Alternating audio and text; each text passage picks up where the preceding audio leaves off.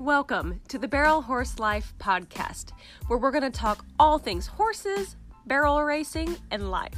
This podcast features conversations from world champions, hustlers, and those who make the horse industry a better place. I am your host, Amy Davenport, and I'm so glad you came along for the ride. Let's get started.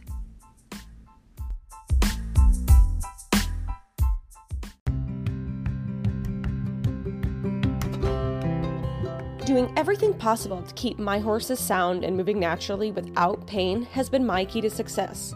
And let me tell you how it's done. Draw It Out is an all natural topical liniment that removes inflammation, heat, and soreness to keep our horses competing at the top of their game. It's completely safe, 100% natural, and really easy to use. Their deep penetrating formula is completely sensation free, so it goes on gently with no heating, no cooling, and no tingling effects. You guys, that means no burns and no blisters on our best friends. Draw It Out comes in a variety of ways. It comes in a concentrate that you mix with water, a topical gel, a topical CBD gel, which is my favorite. They also have products for dogs and humans. The Rejuve gel is the real deal. It's great for the professional athlete or the professional grandparent. So head on over to loneprairiephs.com. That's loneprairiephs.com and be sure to enter code AMY10 in the notes for your sweet discount.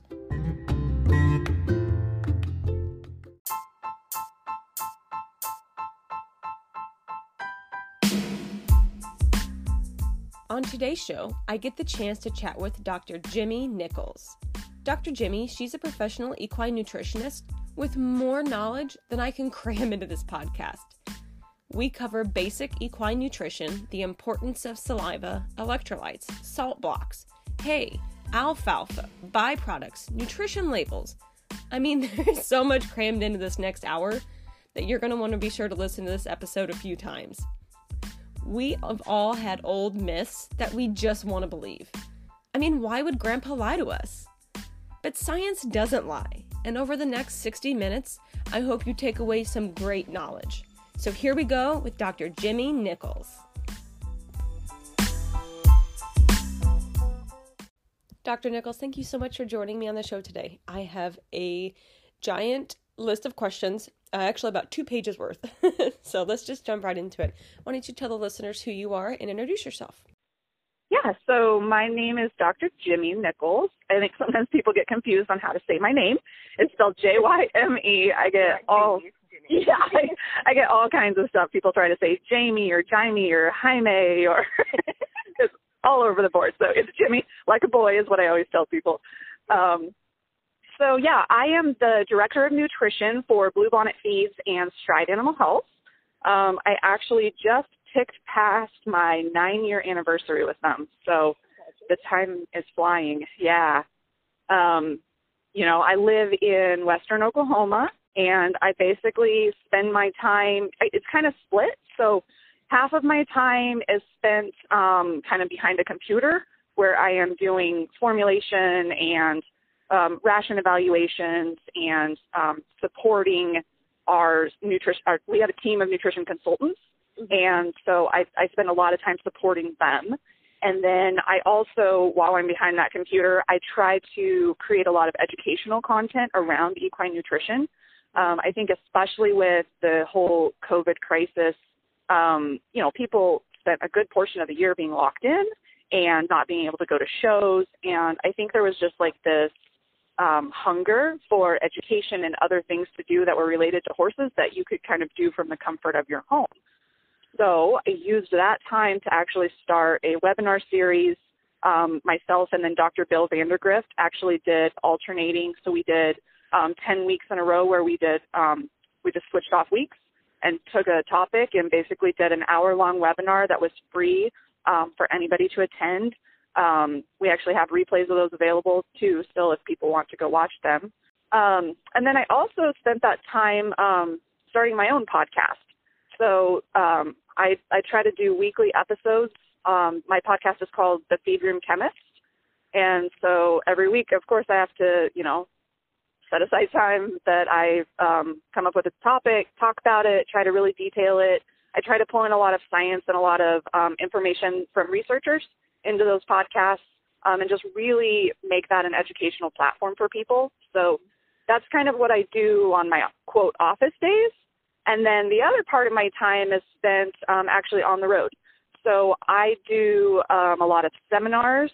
I do a lot of um, on farm consultations for larger operations that we work with, um, and then supporting the team of nutrition consultants that, that is at Bluebonnet Feeds and Stride Animal Health. Um, so they really are the boots on the ground every single day, and then they bring me in, you know, for certain situations, and that's when I I hit the road and I I go hook up with them and and we do whatever they need me to do. Awesome. So how did you decide that equine nutrition was something that you wanted to dive into uh, with your education? Yeah, that's a good question. So I actually um, horses have always been a part of my life. So I grew up um, in the sandhills of Nebraska, and I grew up on a cow calf operation, and we used horses um, on the ranch. So, um, you know, my my mom and dad both rodeoed. Uh, my dad was a saddle bronc rider. My mom was a barrel racer. Um, my dad ropes as well, and you know, we always used the horses to, you know, gather cattle and for branding time. You know, we rope and drag to the fire for branding, just all that kind of normal ranch stuff. Um, so horses have always been a part of me. So when it came time for college, um, I also grew up rodeoing. So um, I, for those of you who are familiar, um, you know, I was a goat tire. That was my favorite event. Um, and then also breakaway roping was my other favorite event. Um, yeah, so I actually went to college on a rodeo scholarship. Um, and I got done with college and my, um, so so my bachelor's degree was in equine science. Um, I think, and so I was in pre-vet for a little bit, and then you know I think everybody, I think every horse girl goes through this. Like I want to be a vet, no, I want to be a trainer, and then you kind of get to the point in life where you have to figure out what you're really going to do, and it's like, oh, you know, I'm not sure if I want to be a vet because then I have to be on call all the time and then I can't go do stuff with my horses all, you know. And then if you're a trainer, it's like, oh man, it's that's a long, hard life, you know, and how, you know, am I going to be able to financially support myself? And so all of those kind of things started going through my mind. And um, my major professor at the time had some grant money and he needed a graduate student. And it was in the field of nutrition. And he, he asked me if I would be willing to stay and get a master's degree in equine nutrition and be his student for that particular project so I did. Um, so I ended up getting my master's in um, equine nutrition at Montana State University. Um, and it was there that I actually met another fellow graduate student who was doing beef nutrition and um, ended up marrying him. And he brought me back to Oklahoma, or brought me to Oklahoma. Um, he actually went to work for the Noble Foundation, um, or well, I guess now it's called the Noble Research Institute in Ardmore. And um, lo and behold, there happened to be an equine feed mill in Ardmore, Oklahoma called Bluebonnet Feeds. And long story short, I tried really hard to get a job with them and failed at first. Um, and so I ended up taking a position with a, a farm, you know, in the pharmaceutical industry um, for about a year and a half. And then I kind of kept working at towards the Bluebonnet Feeds thing, and finally, finally got someone to talk to me and listen to me, and um, got my foot in the door, and ended up getting a job with them. Um, and then Bluebonnet was gracious enough to um, send me back to get my PhD. So um, I've got I got my PhD from Oklahoma State University, and um, yeah, I just I basically worked my way up through the company. I started in the field as specifically an, an equine specialist, where all I did was um, go to farms.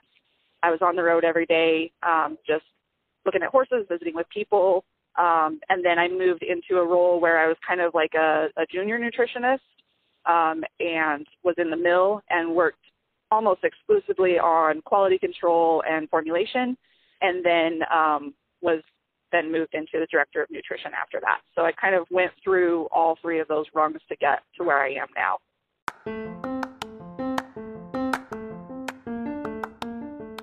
You know what I like? I like getting compliments on my horses. And of course, I'm kind of partial to my own, but when it comes to my horse's health, you can really tell how healthy they are on the inside by how great they look on the outside. And trying to understand all of these supplement labels, man, they're about as clear as mud. But once I did my own research and some comparing, I decided to settle in on a company called Stride Animal Health.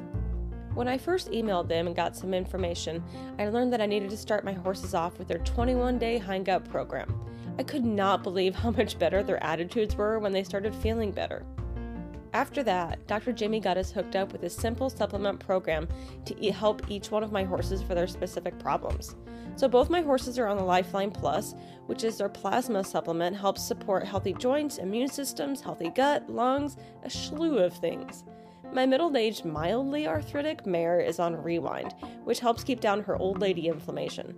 And I also love to give both of my horses the Turbo Mag, which is their electrolyte supplement that really helps keep them hydrated during the hot and humid months, especially when we're hauling.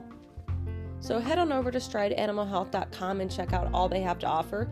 Use my special code BHL20, that's Barrel Horse Life 20 for your sweet discount. Don't wait, offer expires January 31st, 2021. So again, that's strideanimalhealth.com, code BHL20 before January 31st, y'all. I feel like I could dive into some really deep rabbit holes with about a hundred different topics with you. Um, which might I add, you set straight several old myths that I had believed my whole life um, just by listening to some of your podcasts. So thank you for that. But let's dive right into some uh, just some basic topics. Let's chat about what's important when learning about a horse's nutrition. Yeah. So um, horses are very different from other what we call farm animals, right? So I think a lot of times um, people will, I see people trying to feed a horse like a cow, and the digestive system of a horse is in like completely backwards of that of a cow. Um, so what we do, you know, from a feeding standpoint, is there are, there are some similarities, but there are a lot of differences. Um, in fact, you know, the the horse's digestive system, the animal that it's probably the closest to is actually a rabbit. Oh, really? Yeah. Um, it's also really similar to pigs. So horses are what we call monogastric, so it means that they basically just have one stomach. So you go to the stomach first, and then you go to the small intestine. Um, so in that category are you know horses, rabbits, pigs, um, poultry, um, and so in in the equine nutrition world, a lot of times we have to rely on research from other monogastric species. So I look a lot at swine research, so pigs. Um, I look at a lot of poultry data, um, and then also human data. Um, so humans are monogastrics as well. And so, you know, when you're, so most nutritionists out there, so most, say, you know, PhD nutritionists out there, most of them have gotten their degree in ruminant nutrition. Okay, so that would be, um, you know, cattle, sheep, goats, you know, deer are ruminants. Um, and so a lot of times I see um, nutritionists that have their schooling in, in the ruminant side formulating horse diets, but n- not um, maybe taking into account the nuances of a horse. And so that's that's one thing that's really big for me is is really paying attention to the things that are specific to horses. So, you know, the quality of the ingredients that go into this the diet is paramount. Um, so let's take, for instance, amino acids or protein. Um, so if you're in ruminant nutrition, all you really care about is crude protein because all you need is that nitrogen content. Well, so let me back up a second. So crude protein is just a mathematical equation. It's just nitrogen times 6.25. Okay, it's not really like a real thing, if you will. Um, so in ruminants, so like in a cow, that's all you need is you just need nitrogen. Like you can literally feed urea to a cow, which is like a ton of nitrogen. And the rumen, all of those microbes in the rumen will actually take that nitrogen and synthesize or create the amino acids that the cow needs. Well, a horse does not work like that. So a horse needs those amino acids actually in the diet that you feed them because it goes straight to the small intestine um, there's no you know microbes or synthesis that happens in in the stomach, right? So the stomach's just gastric acid. All it's doing is starting that breakdown. So with equine nutrition, you have to make sure that what that you're feeding amino acids, not just a random crude protein content. So that's that's probably one of the biggest misconceptions that I see um, in the equine world is people trying to decide on what feed they're feeding just by looking at the crude protein content. And I tell them like crude protein content doesn't matter to a horse. You need to look at what that lysine content and what that amino acid profile is. And I know in the horse industry, so many people tend to look at the feed tag and want to break down um, the crude protein levels and percentages and what it all means. But it's really hard to do that when comparing different feeds. So please elaborate. And when looking at a feed tag, what are some important things to look at when choosing the right kind of feed for your horse? Yeah, good question. So the first thing that I look at is the lysine content. So lysine is what we call the first limiting amino acid. And basically what that means is if there's not enough lysine in the diet, then it's not possible for the, the diet to meet the needs of any of the other essential amino acids. So, you know, it's kind of like um, the, the most common um, example of this is like if you have, you know, those old wooden barrels with the slats that, you know, mm-hmm. go up and they're supposed to hold water. So if you think of each of those slats as being an amino acid, if you have enough of all of the amino acids, you can hold a full barrel of water. But let's take one of those slats and let's say that you cut that slat off at like five inches from the ground. Well, that barrel can only hold up to five inches of water then. So that's kind of like lysine. If you don't have enough lysine in the diet to, to make that slat go all the way up to the barrel, you, you're not going to be able to fill that barrel full of water. So that's that's kind of how amino acids work, and each one is required in different amounts and different ratios to one another. Mm-hmm. Um, so lysine is the big one I look at. The next place I go to look at the quality of the feed is the ingredients list. Um, so there's there's two different ways to um, label feeds. You can use either um, what is called open terminology or true name labeling, where you actually list the ingredients by their name. So you know you might see alfalfa meal, soybean meal, oats, corn, whatever you know whatever the ingredient is, it's actually listed by its name. The other way to list ingredients is called collective terminology.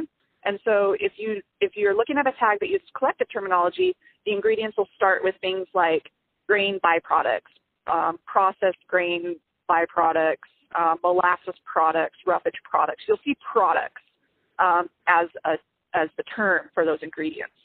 So there's a governing association called AAFCO, the American Association of Feed Control Officials, and they basically give us a list of ingredients that qualify for each of those names. So let's take grain products, for example.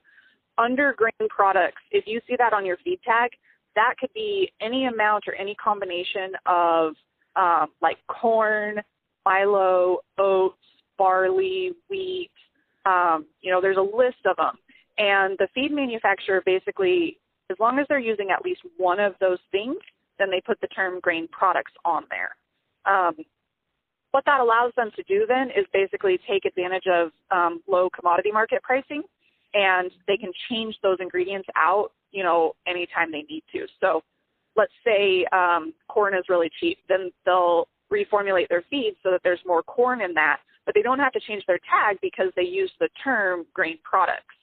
Well, let's say corn prices go through the roof, and now they can get Milo or oats for a lot cheaper. Well, their nutritionist will do a reformulation and they'll just take the corn down and then they'll put way more of the cheaper um, ingredients that they can get into it. And as long as they're still under that grain product classification, they don't have to change anything on their tag. Um, so my my personal stance, um, I so I mean we know as horse owners how incredibly sensitive that horse's digestive system is. Um, uh, yes. yeah. I mean, you know, like the first thing when you buy a horse from somebody or when you sell a horse, I mean, good people send a bale of the exact same hay that they've been on. They send a bag of feed, you know, because we know that horses need time to transition. And we, I mean, colic is a real thing, and we don't want that. No. Um, and then, but then if you go deeper and you actually look at the research, so I mean, that's the real world, what we know. But then if you go look at the research, what we understand now is that the horses, the microbes in the horse's hind gut actually tailor themselves to the diet. So if you are constantly changing the ingredients in your feed, you're changing the diet, and those microbes are having to constantly reshift and rebalance those populations in order to to stay regular and stay healthy. And so it's those little things that let's say you get more starch in a particular batch than is than the horse is used to. Well, those microbes have to adjust, and that can actually cause extra gas production. So it's those little things that can kind of lead to that, you know, like the mild gas colic episodes that horses sometimes get, or mm-hmm um, you know, just all of those little things that, you know, we can't ever seem to pinpoint down, you know, why they get. I mean, there's a bajillion reasons why horses colic, and everybody always wants to blame feed. Um, and it's not always feed.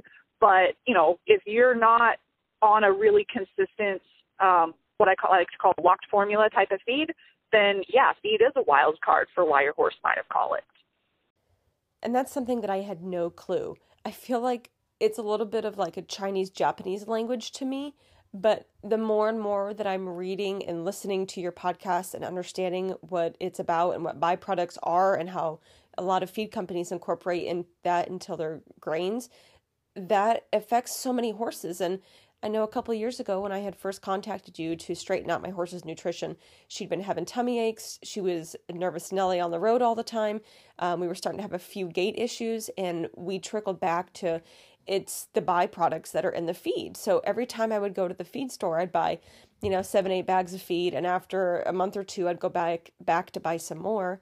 And then that was a different batch. And so the byproducts were a little bit different. And that was, that was, was hurting her stomach. So I felt like a terrible horse mom because it was giving me a stomach ache too. But if you don't know, you just don't know. So I'm glad that we can, ex- that you can explain this um, on the podcast to people um, because nobody wants to have a horse with a hurt tummy. Yeah, exactly. Well, or you know, you you get different bags that that actually look like they're different colors sometimes, or they have different smells or different palatability, and you know, your horse just quits eating, and people are like, "Why did my horse quit eating?" And I mean, it's kind of like you know when you go through a drive-through and you order like let's say you order a Pepsi and when you go to take a drink, it's unsweet tea, and you don't realize it. it's like that instant shock. So I mean, when when companies are changing those ingredients, I mean, horses are really sensitive to taste, and so that that can that can sometimes be why a horse all of a sudden just goes off a feed. So the thing that I tell people is, you know, ask the manufacturer, do they have? Well, you can see whether they have an open label just by looking at their ingredients list. Um, but then ask them, you know, if they go that step farther and actually lock their formula and that's what actually gives us that that true like most consistent diet it's a locked formula is more like a recipe right it's going to be the exact same thing every single time so you know bluebonnet feeds does that um, triple crown does that you know there there are some companies out there that that have that policy um, but there are a lot of feed companies out there that don't so it's kind of on the purchaser to to do your homework and know what you're getting Okay, so something I want to dive into is the importance of your horse's saliva. During one of the episodes of your podcast, um, you were talking about feeding your horse on the ground versus feeding them up high. And by feeding them on the ground, it helps them, makes them chew more because it produces more saliva and it'll break down their grains in the hay quicker. So was, my mind was completely blown by this. And so now I feed all my horses on the ground. so I want you to go in and elaborate a little bit more and tell the listeners about the importance of a horse's saliva. Yeah, so saliva is actually um, the horse's natural buffer to stomach acid. And so I think a lot of people are pretty well versed in the fact that ulcers are a real thing. They're a problem. You know, I think the, the statistics say that um, in race horses, 99% of horses, race horses have gastric ulcers. Mm-hmm. And then in performance horses, I think it's like 90%, between 60 to 90, depending on the studies that you look at. Um, but basically, that's because um, confining a horse to a stall, performing on a horse, traveling with a horse, and feeding a horse a high starch diet. Those are all four things that can contribute to ulcers. And so performance horses pretty much get hit with all four of those things, or at least a few of them. 101, yes. yeah. so um, ulcers are a pretty prominent thing. And so I think there are a lot of people out there who are looking for, you know, ways to prevent. And something that people overlook is just the simple act of making sure that your horse is is producing saliva continuously because that saliva is the horse's natural mechanism for buffering. Now, here's the trick. Horses only salivate or produce saliva when they are when they have something in their mouth and when they're chewing. Okay? So it's like mechanical stimulation. Basically, if you let a horse go, and I'd have to go back and look at, at the studies, uh, but I think if I think if you let a horse go with nothing in their stomach, so nothing to eat, I think that it's at two hours where you start to see that very significant pH drop. And I I gave those numbers more specifically in in my in the feed room chemist episode that I did on that. So I'm okay. Don't I'm I'm not going to try to lie to anybody here. but I mean, it's it's a very short time that if uh, when a horse is on an empty stomach, the pH or on an empty yeah on an empty stomach, the pH in their stomach drops radically. And the other thing that people forget is when there's nothing in a horse's stomach and then we go get on them and go ride them or run them, there's nothing to kind of there's the the gastric acid is like water. It's liquid, right? So if there's nothing to kind of hold it together as a slurry, if it's more liquidy like water, it can just splash up onto the upper portion of the stomach, and that's where you get those squamous. That's the squamous mucosa there, and that's where you can get the the ulcers that we typically talk about when we're talking about gastric ulcers. So, you know, one of the other things that I tell people to do is feed. Make sure that you aren't riding your horse on an empty stomach. So even if that's feeding them a pound of alfalfa pellets while you're tacking up or, or brushing or whatever. Um, just make sure that you're not riding and running on an empty stomach. Um, I, we've actually got it's it's not formally launched yet, but um, Dr. Vandergrift and I have actually developed a product called GastroPhix, um, and the fix is spelled with a PH, so it's P H I X. I really like that. Our yeah, Dana on our creative team came up with that. I thought yeah. that was pretty crafty. but um, we've actually put together a product that people can do that exact thing, that thing with. So they can feed a pound of that while they're tacking up, and it's got um, a natural buffer in it that's from a, a seaweed source. So you get that buffering capacity, and then it's got some really cool technologies in it, like um, slippery elm and licorice, that will actually go in and kind of help soothe the stomach and can actually provide a little bit of um, relief for horses that have really irritated um, digestive linings, especially like small intestinal, you know, or like duodenal ulcers that happens in that front part of the small intestine, um, and then glandular ulcers in the stomach. So a lot of benefit for those different areas that other products on the market aren't exactly um, addressing. So that that product is actually available right now to buy, but we aren't formally launching it until the first of the year. That is wonderful to know. Um, I'm definitely going to reach out and get myself some of that. So for me and for my horses both. so I feel like when everybody wants to talk about ulcers, it is like talking politics. Everybody has their beliefs and they want you to believe that what they believe is true and right and they'll try to change your opinion. And I feel like it is a very dangerous rabbit hole to go down, but we're going to go. So I would like you to explain what an ulcer is, what, when, where, why, and how ulcers work and go. So you just elaborate and go on that. Yeah so when you when horse people use the word ulcer, um, so uh, here are the, here are all of the things that I hear people talk about ulcers. They say, my horse has ulcers. My horse has stomach ulcers. My horse has hindgut ulcers. My horse has colonic ulcers. My horse, you know, so there are all of these things where people are trying to say specifically that their horse has ulcers in these specific areas. Well, the reality is there is only one type of ulcer that we can definitively diagnose in a horse, and that is a gastric ulcer. So that is an ulcer in the stomach. Now, it gets even more complex. Okay, so the stomach has two different areas. So you can have squamous ulcers, which happen in the top half. You can have glandular ulcers, which happen in the bottom half. Okay, and so when you go to diagnose an ulcer, your vet will actually put a scope, an endoscope, down the horse's nose or through the horse's nose and down the esophagus and actually put a camera directly into the stomach and then they'll look around. And so they're basically looking at the squamous or the upper portion of that um, horse's stomach. And that's where we can truly get pictures of and diagnose that a horse has ulcers. Okay, outside of that, all of the other things that people say my horse has ulcers about, that is um, theoretical. Okay, so there's no way to scope for you can't you can't scope the hindgut, right? So you cannot. This sounds a little bit weird, terrible, morbid. I don't know, but you can't put a scope in the back end of a horse and scope up the colon, right? You can't get to the cecum. You can't get to the small intestine. So there's no way to definitively see and know that there are actual ulcerations of that tissue.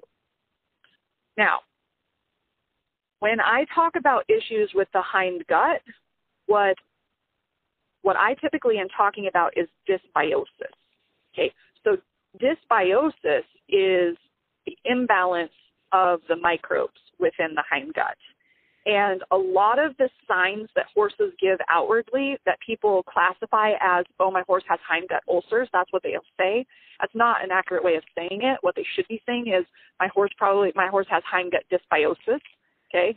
Um, and, and basically, so if the, if the gut is, if the hind gut if the microbial populations are out of balance, that can cause a horse to be irritable, can cause them to be cinchy, it can cause them to be stiff going one direction versus the other um, it can cause them to to just be completely non-compliant.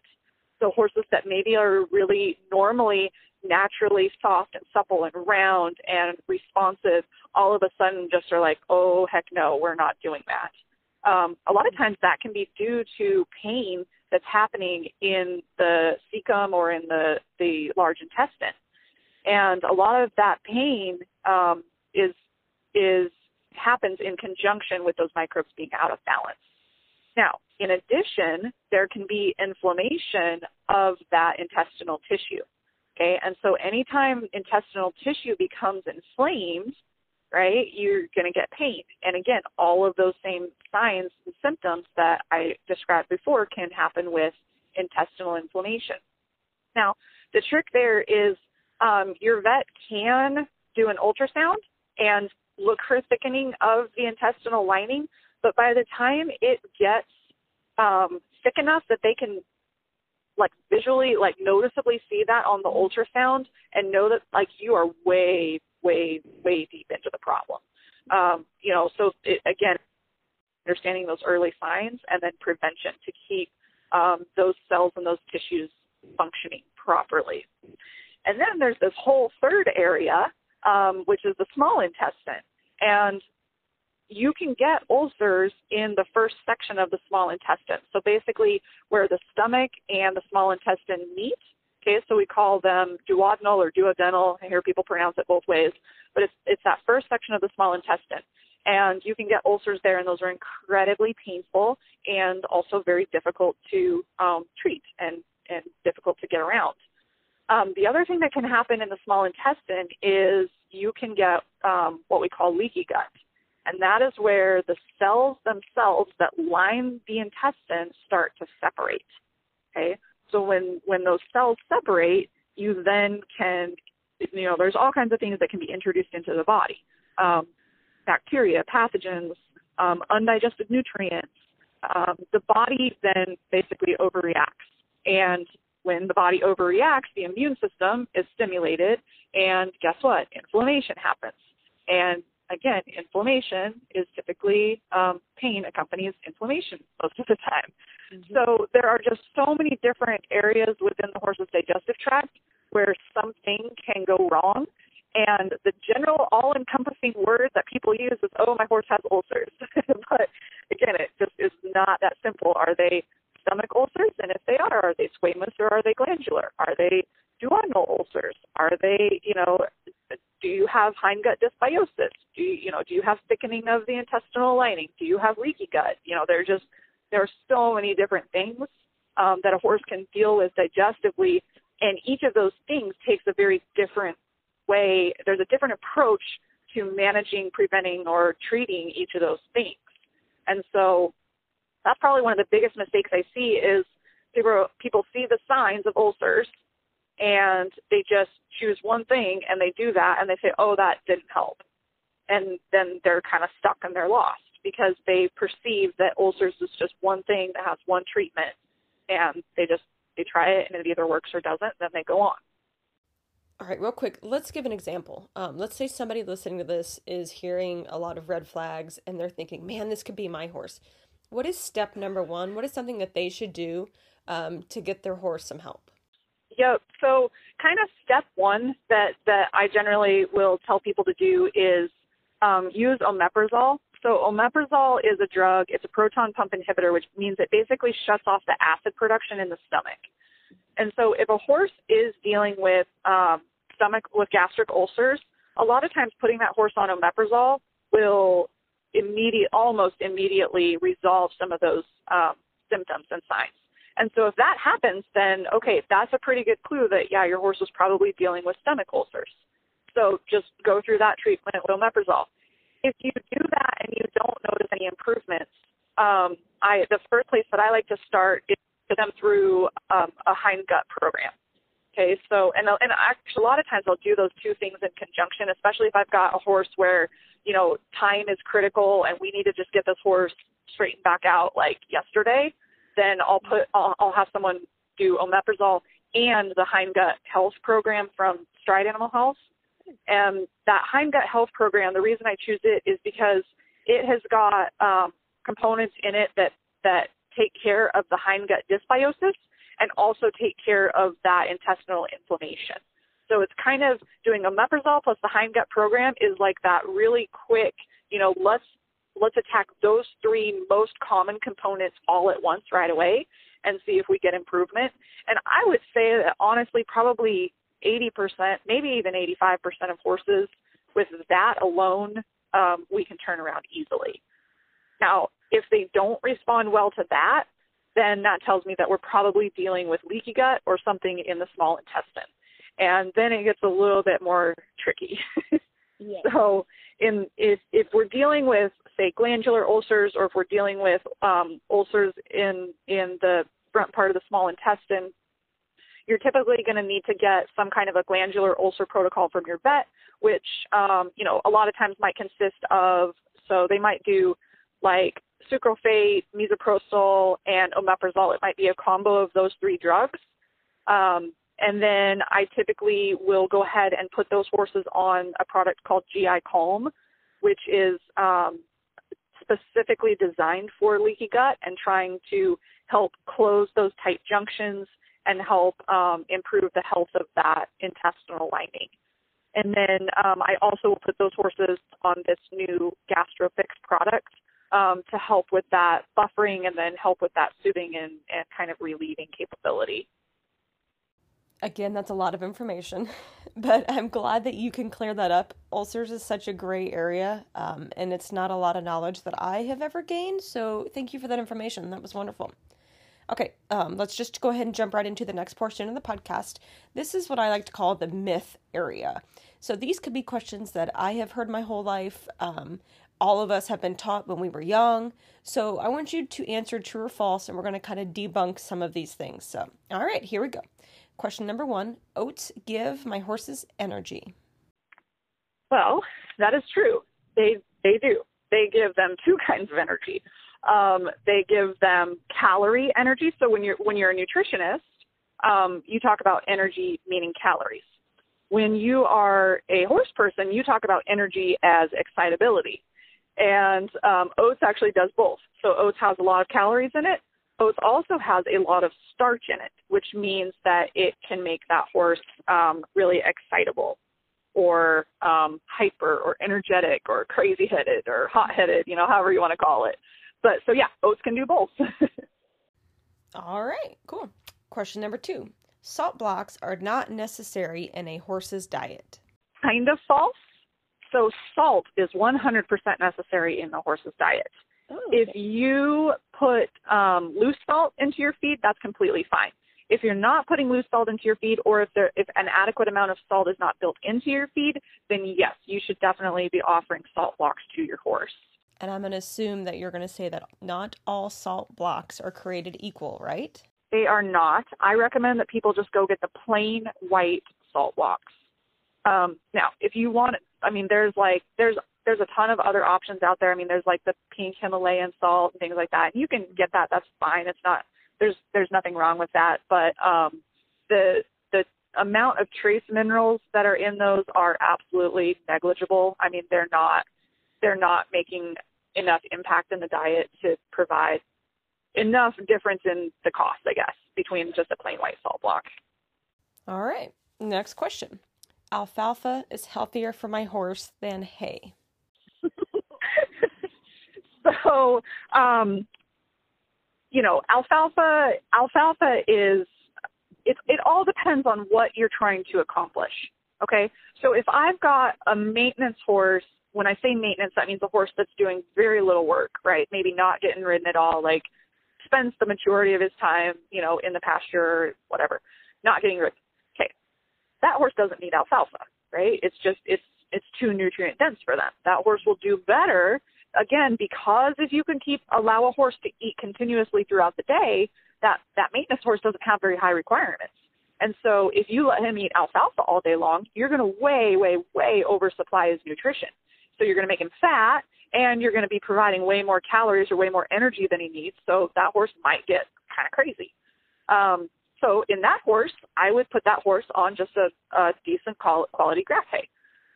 Well, if I have got a high level, like let's say I've got a hard keeping horse that is being ridden every day and going to shows every single weekend, okay, that horse I'm probably going to put a lot more alfalfa into the diet because that horse needs the extra calories, the extra, you know, all of that extra nutrition that alfalfa provides. Um, senior horses, okay, so as a senior horse ages, their ability to digest protein dramatically drops. So alfalfa is really high in protein. So I like to add alfalfa into the senior horse diet because you get better quality protein or more absorbable protein um, out of alfalfa than you do out of grass hay. So mm-hmm. there's it, it just it all really depends on the situation. I'm a huge fan of alfalfa in the right situation, um, but it gets misused um, a lot. a lot, yeah, a lot. uh, piece of it is just uh, you know your access to it. Like there are certain parts of the country where that's all you have is alfalfa. And so it's unrealistic to try to uh, feed horses grass hay because they can't source it. Like, you know, take Scottsdale, Arizona, for example. Mean, you walk on to any horse operation in in Scottsdale, and it's like, I mean, that's all they feed is alfalfa because that's pretty much all they have access to. Um, so you know, you have to take that kind of stuff into consideration. But perfect world, you know, there are certain places where I would use it and certain places that I wouldn't. Oh yeah, that that makes sense. So, what is something that we should be looking for when choosing a good quality hay? Yeah, great question. Um, get a hay analysis done. Okay, so mm-hmm. people people think that they can tell the quality of the hay by looking at the hay, and that is completely false. Okay, I have seen some beautiful looking hay test terrible, and I have seen some terrible looking hay test wonderfully. Okay, so there now there are a few things obviously from a visual aspect. You know, make sure that there's not mold in it. Make sure that if you flake a, a flake off, that there's not dust particles and mold, mold particles floating up into the air.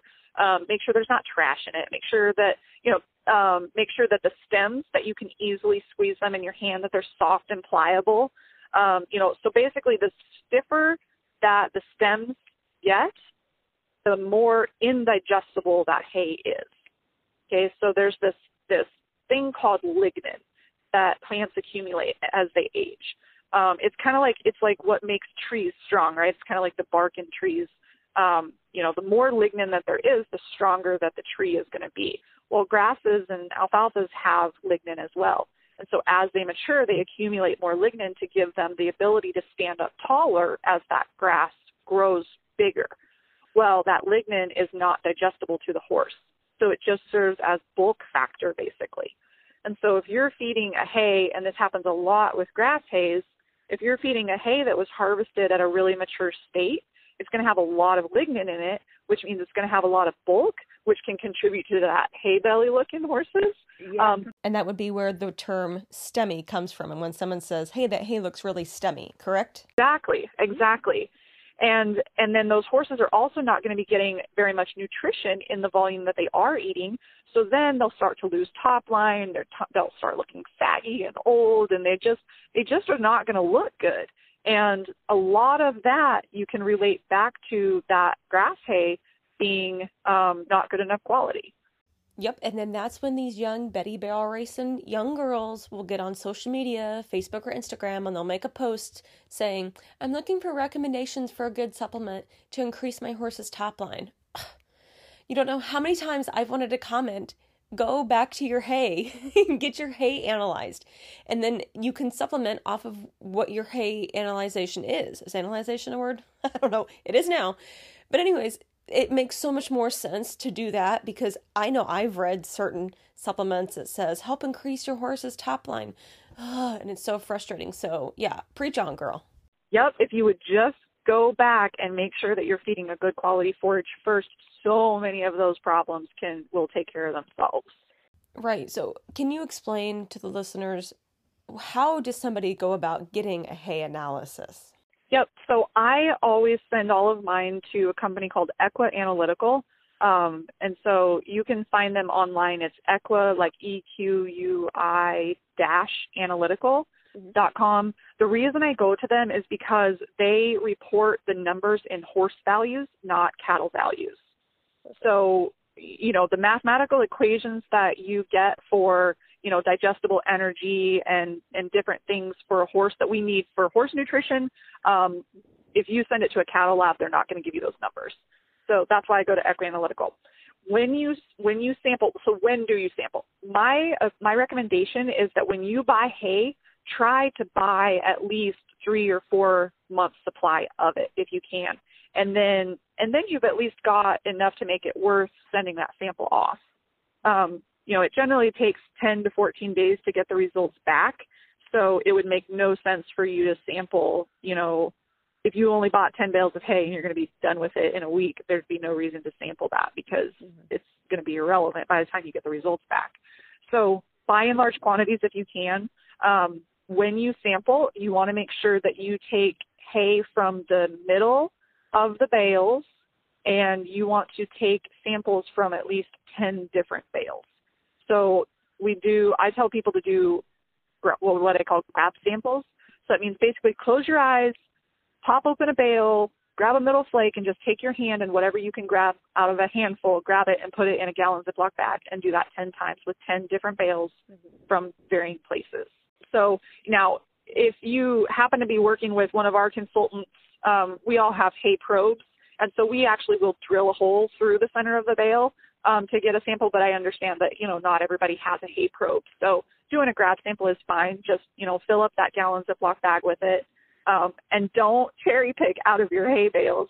So that's one thing is, you know, like especially with alfalfa, it's like, oh, I'm just going to grab all of the leafy material and leave the stems behind. Well, that's not reflective of what your hay quality is. So you need to make sure that you're getting a very representative sample of what that total bale is.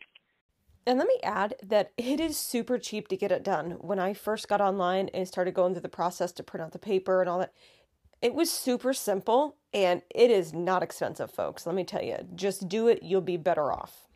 Yeah, no, I think it is. I mean, it's less than 30 bucks. I think it might it might be like $28 to get the full profile on hay. Yeah, I believe you're right. It wasn't expensive at all. It was less than 30 bucks. And um, I need to do it again because we got a new batch of hay and just haven't done it yet. And I think that may, may or may not affect the supplements that I'm feeding currently, along with the, uh, the alfalfa pellets that my horses are on. So Okay, well, I have a question. So, when would alfalfa be a good choice versus just grass hay? Yeah, so um, alfalfa, I will almost always recommend alfalfa for pregnant and lactating mares. I almost always recommend that a little alfalfa be incorporated into growing horses' diets, um, just because their nutrient requirements are so high that, and they're so little that they can't take in the volume that we want them to, especially if we're also giving them grain. So you need to make sure that the hay that you're feeding them is super nutrient dense. And so alfalfa is a really way to, good way to accomplish that. Um, and then I also like alfalfa on hard keepers. Um, it just it, it it really helps. Um, again, because it's so nutrient dense, it it provides a really good amino acid profile. It provides a really good um, amount of protein uh, good energy or calories, if you will. Um, you know, there's kind of a myth out there that, you know, alfalfa makes my horse hot.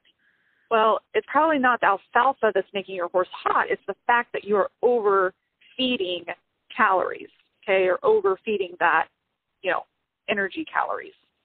Um, so, you know, if you're in that situation, go to grass hay or cut the amount of alfalfa, maybe go to a 50-50, you know, feed half, feed a flake of grass hay and a flake of alfalfa flake. Uh, you gotta mix it up because they will pick it up. yeah, I, I've got a mare right now that I mean, I so I do a flake of alfalfa and a flake of grass, and I, I put them, and she goes straight to the alfalfa, and she cleans up every single flake of that alfalfa before she will even touch that grass hay. so I trick her too. I mix it up. I break it and I mix it up. when my husband feeds, he doesn't. He's just like, ah, she gets, she can do whatever she wants. yes. I feel like that's when a husband does chores versus when a wife does chores. I think we could all relate to that 100%. All right, uh, let's jump right into the listener questions. I put out on social media a few days ago that I was going to be having you on the podcast. Um, there was a ton of really, really good questions, and it was really hard for me to pick just a few of them. I tried to incorporate some of the other questions just into the flow of the conversation. Um, so let's start out with listener question number one What should I look for when choosing a grain for my barrel racing horse? Yeah, so um, number one, like I talked about earlier, check out that lysine content and look at your ingredient list. Um, those are probably the two most important things. But then the next is understanding what your horse needs or what you need. Do you want to feed large volumes or do you want to feed small volumes? Okay. So I think it's one of the biggest mistakes that people make is they don't look at the feeding directions for a feed and they just try to feed everything the same. Like, oh, I always feed one scoop morning, one scoop night. And so they'll try all of these different feeds and they'll feed them all exactly the same, not realizing that some feeds are formulated to be fed at half of that rate. Um, so you know, I one of one of my favorite feeds um, for barrel horses is one called Intensify Omega Force, um, and it is a low feeding rate feed. So it's really nutrient dense. It's really concentrated. Um, it's a high fat, cool energy type of feed. So you know, barrel horses, as we know, are already bred to be you know, racy and runny and hot. And so mm-hmm. I steer away from things like oats and corn and all of those really starchy ingredients and I try to lean more towards your cool calories and and your uh, lower starch, lower NSC type of feeds. So I like omega force because it is that nutrient dense. So, you know, all of those horses nutrients are going to be supplied in just four pounds a day. So to put that in perspective, um, like the square plastic three quart scoops that are at the feed stores, mm-hmm. one of those completely full is four pounds of omega force. So I mean, you literally with half a scoop morning, half a scoop at night, can satisfy that horse's entire nutrient, you know, vitamin, mineral, amino acid, you know, everything, and then let that horse eat as much hay as they can.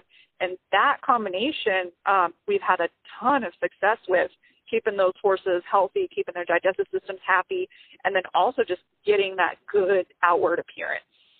Um, and omega force can be fed up to eight pounds a day, but um, you definitely don't want to go over that. So, you know, again, back to the whole looking at your feeding recommendations, I, I see some people who are used to feeding like 12 pounds a day of grain, which is a lot of feed and they'll try to do that with Omega Force, and then their horse they'll they'll call and they'll say, "My horse isn't eating all of its feed." Like, well, that's because like you are way oversupplying. You're almost three x supplying the nutrition than what the horse needs. I mean, like they just physically don't want to eat any more of it, right? Um, now, on the flip side, you've got some horses or some people who maybe um, don't have access to good quality hay Okay, and so they do have to feed those larger volumes of grain because they need to know that the bulk of, of the diet is coming from a quality source.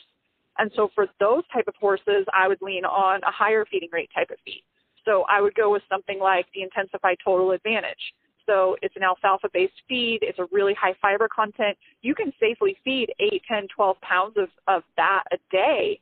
Um, and, and and not have any problems with it. And that allows you a lot more um, flexibility on the quality of hay. So, I mean, if you can only get mediocre quality grass hay and you can't, you know, just offer it free choice all of the time, I mean, if you're limited in some way, then, you know, a higher feeding rate grain is, is a better way to go.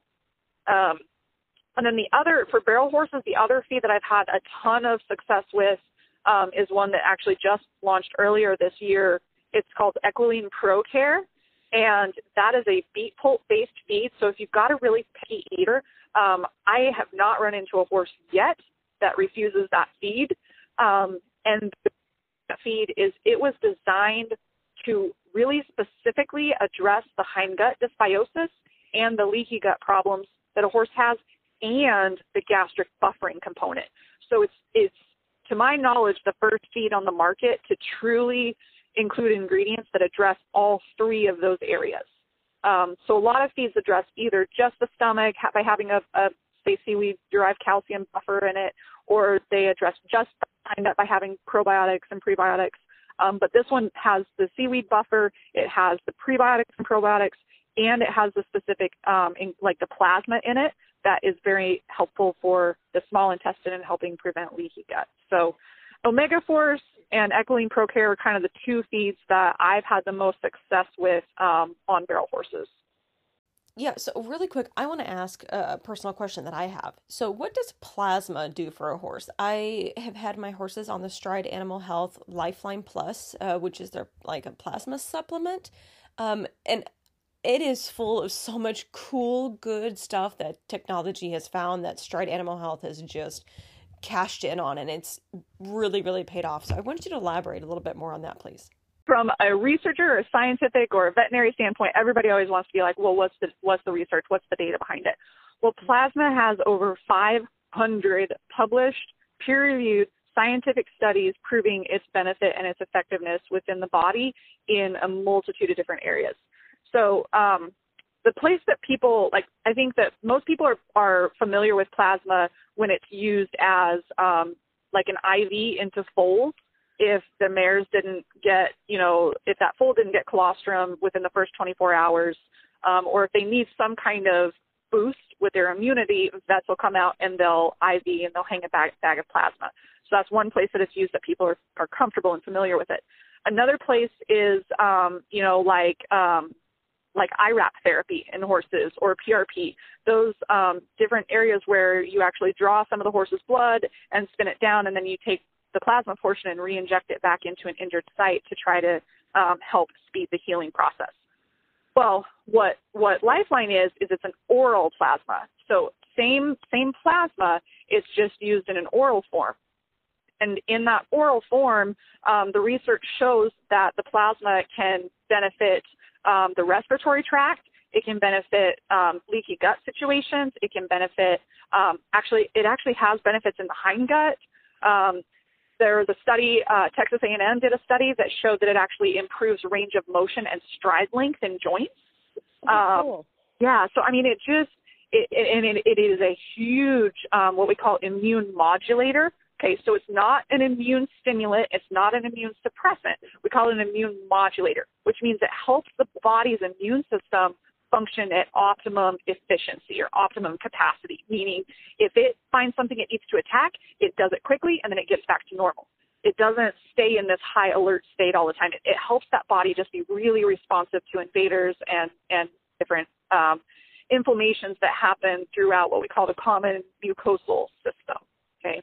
So I, it's, and, and I, in my, uh, in the feed room chemist, I did an episode that explains podcasts or explains plasma in more detail. So yeah. if people want to listen to it, um, they can definitely get onto that episode. It, it, was one of the earlier ones. I think it was maybe like in the first five episodes or something of Feed Room Chemist. Cool. All right. Question number two. During competition season, when should I feed electrolytes to my horse? They're basically they are certain minerals. Okay, like sodium, potassium, chloride. They should be formulated into the diet 365 days a year. Okay, and if your feed is balanced, and correctly formulated, it will have electrolytes built into it. Now, there are certain times where you need to add additional electrolytes. And I do that during um, times of the year where the horse is sweating a lot. Um, if you live in a really hot climate, um, whether it's dry heat or humid heat, either one, if that horse is just really overexerting themselves and sweating out a lot of those electrolytes, then what you're getting in the normal daily balanced diet is probably not going to be enough. So summer months are definitely the times that, that I'll typically recommend an extra electrolyte. Electrolytes, because they do contain sodium and chloride, which is just salt, they will also kind of help a horse stimulate them to drink a little bit. But so the other the other thing that is important to understand is like the balance of those electrolytes and and so it's called a cation anion balance and basically that affects the metabolic pH of your horse. And so there are things that go a little bit more advanced than just the basic replace what is lost through the sweat. Like if you've got a horse that's prone to impaction colic, you can use electrolytes that are more of a metabolic pH balancer to help increase the amount of water that's retained within the digestive tract, which then reduces um, instances of impaction colic. Or, you know, that same metabolic pH balancer will also really stimulate horses to drink. So, especially in cold months or times when the water is a little bit icy or cold, horses don't want to drink. And so that can also help stimulate them to drink. So, yeah, there's electrolytes in general should always be formulated into the feed. And then you should use electrolyte supplements during specific times where you need to replace what is being lost in excess through sweat or use a metabolic pH balancer version of electrolytes if you are uh, trying to address, you know, uh, impaction colics and getting that horse to really drink and all that kind of stuff you know that that does make a lot of sense because the same thing goes for us as humans. If we're sitting around not doing much, we don't necessarily necessarily need to drink any Gatorade. But if we're out working out or out working in the heat or exercising, yeah, we're going to need to replenish all those electrolytes and drink a lot of water. And you you can lose a lot through sweat. Exactly. Cool. All right. Last question. When hauling my horse and my trailer down the road, should I feed hay or could that be dangerous to their digestive system? Again, when you put a horse into a little tin box that's on, sitting on top of wheels and you go cruising down the road at 70 miles an hour down the interstate, um, that's stressful to the horse. And like we talked earlier, anytime a horse is chewing, they're producing saliva, and that saliva acts as a buffer to the stomach. So to me, allowing them that ability to munch on hay as they wish um, helps provide a buffer and helps provide a little bit of relaxation or stress relief that I think will pay dividends um, over time by preventing ulcers. Because for those of you who haven't done it, I mean, the 28 day treatment with omeprazole is not cheap, right? If you go get Gastrogard or UlcerGard, whatever, and use it, it's not cheap. And that is the credit card bill that you don't show your husband. exactly. Do not show that to your husband. so, you know, offering a little bit of grass hay, you know, while they're on their, or a little bit of hay, whether it's alfalfa or grass, it doesn't matter, whatever they're used to eating um, I, I offer a little bit. Now I don't give them a ton of it, but I do give them just a little bit that they can eat. And the reality is, is most of the time, I mean, unless they're unless I'm hauling like a really long way, I mean, I so like if I go back to to see my folks, you know, I mean that's a 13 hour trip, and so they're gonna they I'm not gonna haul my horses for 13 hours and not allow them to eat, right? Mm-hmm. on the flip side, if I'm just making a trip into the vet and they're only gonna be on the trailer for 30 minutes, I might I'm probably not gonna hang a bag of hay for them. But, you know, if I'm going on, you know, a two to four hour trip, you know, six hour trip or something, I mean, I'm definitely going to make sure that they've got a little. You know, that's something that I love that my horses eat on the road. my horses have never not eaten their hay. They don't always want to eat their grain. Um, a lot of times, what we'll do is we'll stop at a really safe, nice big truck stop um, after we get gas, we'll pull over and we'll, you know, make sure that they can get a drink of water, um, make sure they have plenty of hay or alfalfa in their bags.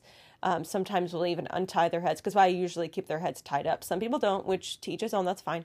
Um, but it's nice to give them a break on the road. And so, yeah, I agree. Let's always make sure that our horses have something to nibble on because I know I like to have stuff to nibble on. You know, a trick that I will share with you about tying horses up is if you loop some baling twine around the tie hook and then tie to the baling twine, that um, you know, if a horse gets into a serious jam, they can break that baling twine, um, and you don't, you know, end up with a lead rope Perfect. that's tied hard and fast to the to actual hook. And you know that makes a lot of sense. So earlier this year, uh, that reminds me of a story. So back in August, my husband and I were driving to Oklahoma City for the BBR World Finals, and I'm just driving down the interstate, minding my own business, and all of a sudden, whew, right past us goes this huge rodeo rig. And I said, What the hell do they have hanging off the side of their trailer? It's like little orange strings. He goes, It's baling twine. They probably tie their horses up to it so when they pull back, they don't break the horse's neck. It breaks the twine. I'm like, mm, That's probably a good idea. I never even thought about doing that on the inside of the trailer, though. So that's why I keep my husband around. I mean, he's always got good ideas like that, too. So thank you so much, Dr. Jyme, for joining me today. I have learned so much in the past hour, and I know my listeners are going to get a lot out of this as well. As well. Um, so if they wanted to contact you to learn how to get on the correct nutrition program for their horses, how can they contact you? Yeah, so um, we offer free nutrition consults through Bluebonnet Feeds. So if you just go to bluebonnetfeeds.com, um, or also we do it through Stride Animal Health, just go to strideanimalhealth.com. Um, there's a resources tab on both of those websites, and then a link that says nutrition consults. Um, so if you fill that information out, um, we have a team of consultants that um, will get you in contact with someone who's um, closest to you, and uh, they can, depending on your location, they may be able to come see you in person, or we can do everything completely virtual. So mm-hmm. whichever whichever people prefer.